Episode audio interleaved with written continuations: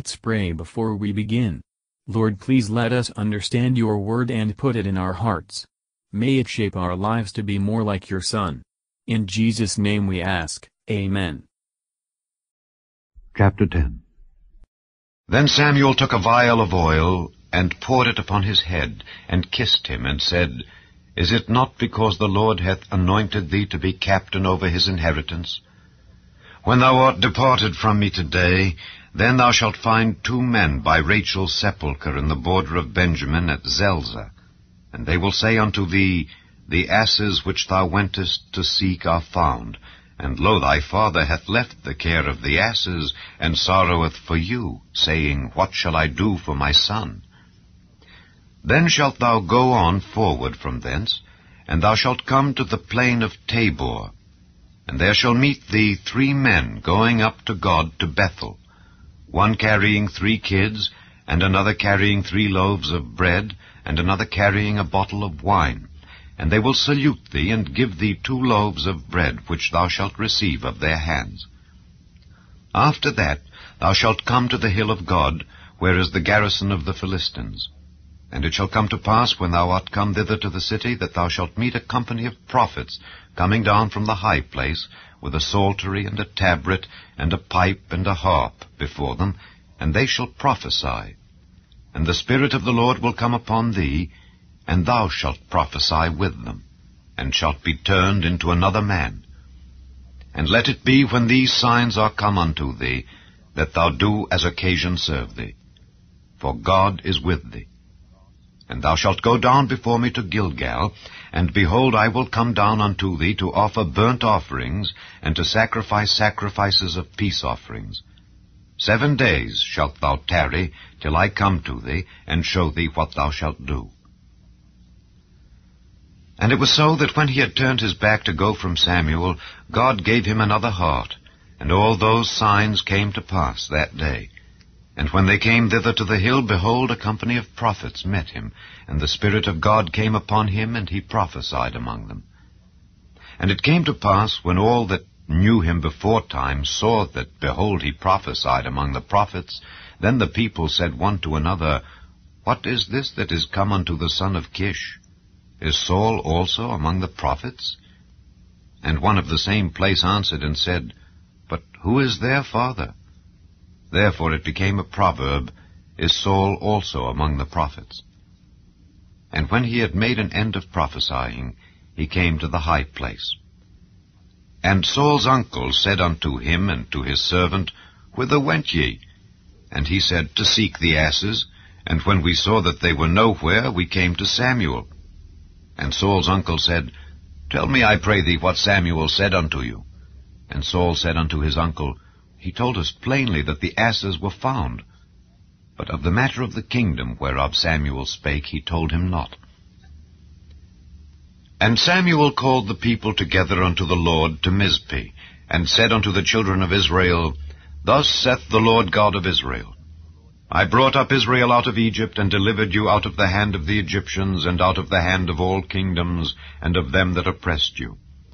And ye have this day rejected your God, who himself saved you out of all your adversities and your tribulations. And ye have said unto him, Nay, but set a king over us. Now therefore present yourselves before the Lord by your tribes and by your thousands. And when Samuel had caused all the tribes of Israel to come near, the tribe of Benjamin was taken. When he had caused the tribe of Benjamin to come near by their families, the family of Matri was taken, and Saul the son of Kish was taken and when they sought him, he could not be found.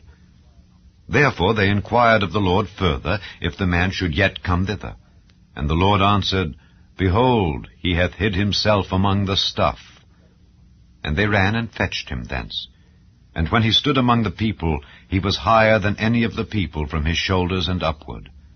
And Samuel said to all the people, See ye him whom the Lord hath chosen, that there is none like him among all the people? And all the people shouted and said, God save the king.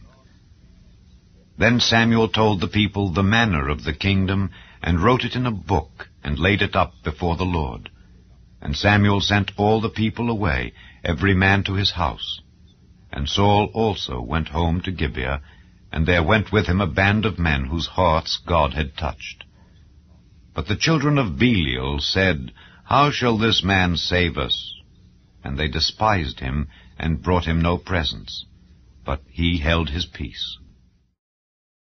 Matthew Henry Commentary on 1 Samuel chapter 10, verses 1 to 8.